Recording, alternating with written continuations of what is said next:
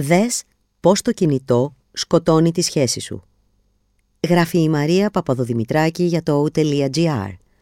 Διαβάζει η Ρούλη Καρασιλιώτη.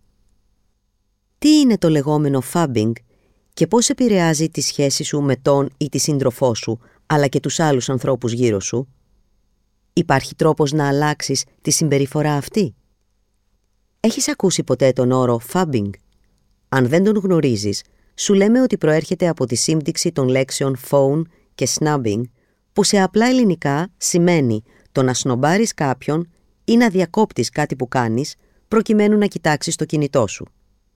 Τι σημαίνει αυτό πρακτικά; Ότι ξυπνάς το πρωί και το πρώτο πράγμα που κάνεις είναι να κοιτάξεις το κινητό σου αντί να μιλήσεις στον ή στη σύντροφό σου. Ότι ελέγχεις το κινητό σου την ώρα του φαγητού. Ότι κοιτάς τα μηνύματά σου την ώρα που περπατάς στο δρόμο. Ότι ενώ συνομιλείς με έναν φίλο, βλέπεις αναρτήσεις άλλων στα κοινωνικά δίκτυα. Ότι κουβαλάς το κινητό ακόμα και στην τουαλέτα. Ότι σκρολάρεις ακόμα και την ώρα που βλέπεις τηλεόραση. Τώρα που ξέρεις τι σημαίνει fabbing, ήρθε η ώρα να μάθεις και τις συνέπειες αυτής της μάλλον συνηθισμένης, αν και προβληματικής, συμπεριφοράς. Πώς το fabbing επηρεάζει τη σχέση σου; Μελέτη που δημοσιεύθηκε στο BMC Psychology τον Οκτώβριο του 2023 δείχνει ότι οι άνθρωποι που αντιλαμβάνονται ότι ο απέναντί τους προσέχει περισσότερο το κινητό του παρά τους ίδιους είναι πιθανό να βιώσουν μοναξιά ή ψυχολογική δυσφορία.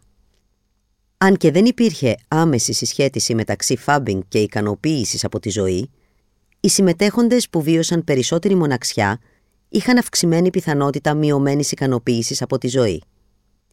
Τα ευρήματα δείχνουν ότι το φάμπινγκ μπορεί να οδηγήσει σε συναισθήματα κοινωνικού αποκλεισμού, μειωμένη ποιότητα επικοινωνίας και μειωμένη ικανοποίηση από τη σχέση. Στις ρομαντικές σχέσεις μπορεί να οδηγήσει σε σύγκρουση και μειωμένη ικανοποίηση. Σε άλλες διαπροσωπικές αλληλεπιδράσεις, όπως με φίλους ή συναδέλφους, μπορεί να οδηγήσει σε μειωμένη εμπιστοσύνη και σε αίσθηση υποτίμησης, δήλωσε στην ιστοσελίδα Health ο Ράιαν Σουλτάν, επίκουρος καθηγητής κλινικής ψυχιατρικής και διευθυντής του Sultan Lab for Mental Health Informatics στο Πανεπιστήμιο Κολούμπια. Πώς να διακόψεις τη συμπεριφορά αυτή; Αν είσαι εσύ αυτός που αναπαράγει τη συμπεριφορά αυτή και το κινητό βρίσκεται διαρκώς στο χέρι σου, υπάρχουν τρόποι να την ξεμάθεις. Για παράδειγμα, όταν έρθει η ώρα για φαγητό, άφησε το τηλέφωνο μακριά από το τραπέζι. Αν ο ήχος από τις ειδοποιήσεις σου αποσπά την προσοχή, βάλε το κινητό στη σίγαση και μείωσε τη φωτεινότητα. Το ίδιο μπορείς να κάνεις και όταν είσαι στο αυτοκίνητο με παρέα. Μπορείς επίσης να αφήσεις το τηλέφωνο στο σιρτάρι του γραφείου ή στη τσάντα σου. Έτσι θα δώσεις τον εαυτό σου την ευκαιρία να ασχοληθεί με τους ανθρώπους που έχεις απέναντί σου. Μπορεί βέβαια να είσαι εσύ αυτός που δέχεται το φάμπινγκ. Τι μπορείς να κάνεις στην περίπτωση αυτή; Για αρχή μπορείς να δώσεις το καλό παράδειγμα. Αν για παράδειγμα είσαι με τον ή τη σύντροφό σου στο σαλόνι, άφησε το τηλέφωνο σε κάποιο άλλο δωμάτιο.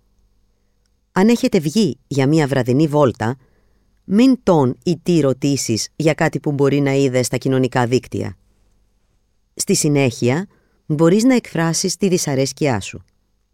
Αν ο απέναντί σου έχει τη συνήθεια του φάμπινγκ, μην τραπείς να μιλήσεις και προσπάθησε να βοηθήσεις να καλλιεργήσει καλύτερες συνήθειες. Η έκφραση των συναισθημάτων σου με ειλικρινή τρόπο μπορεί να φέρει τον αντίκτυπο που έχει μια τέτοια συμπεριφορά. Ο χρόνος σου είναι πολύτιμος και είναι άδικο κάποιος να σε αγνοεί, προκειμένου να ελέγξει τα μηνύματα στο κινητό του τηλέφωνο ή να παίξει ένα παιχνίδι.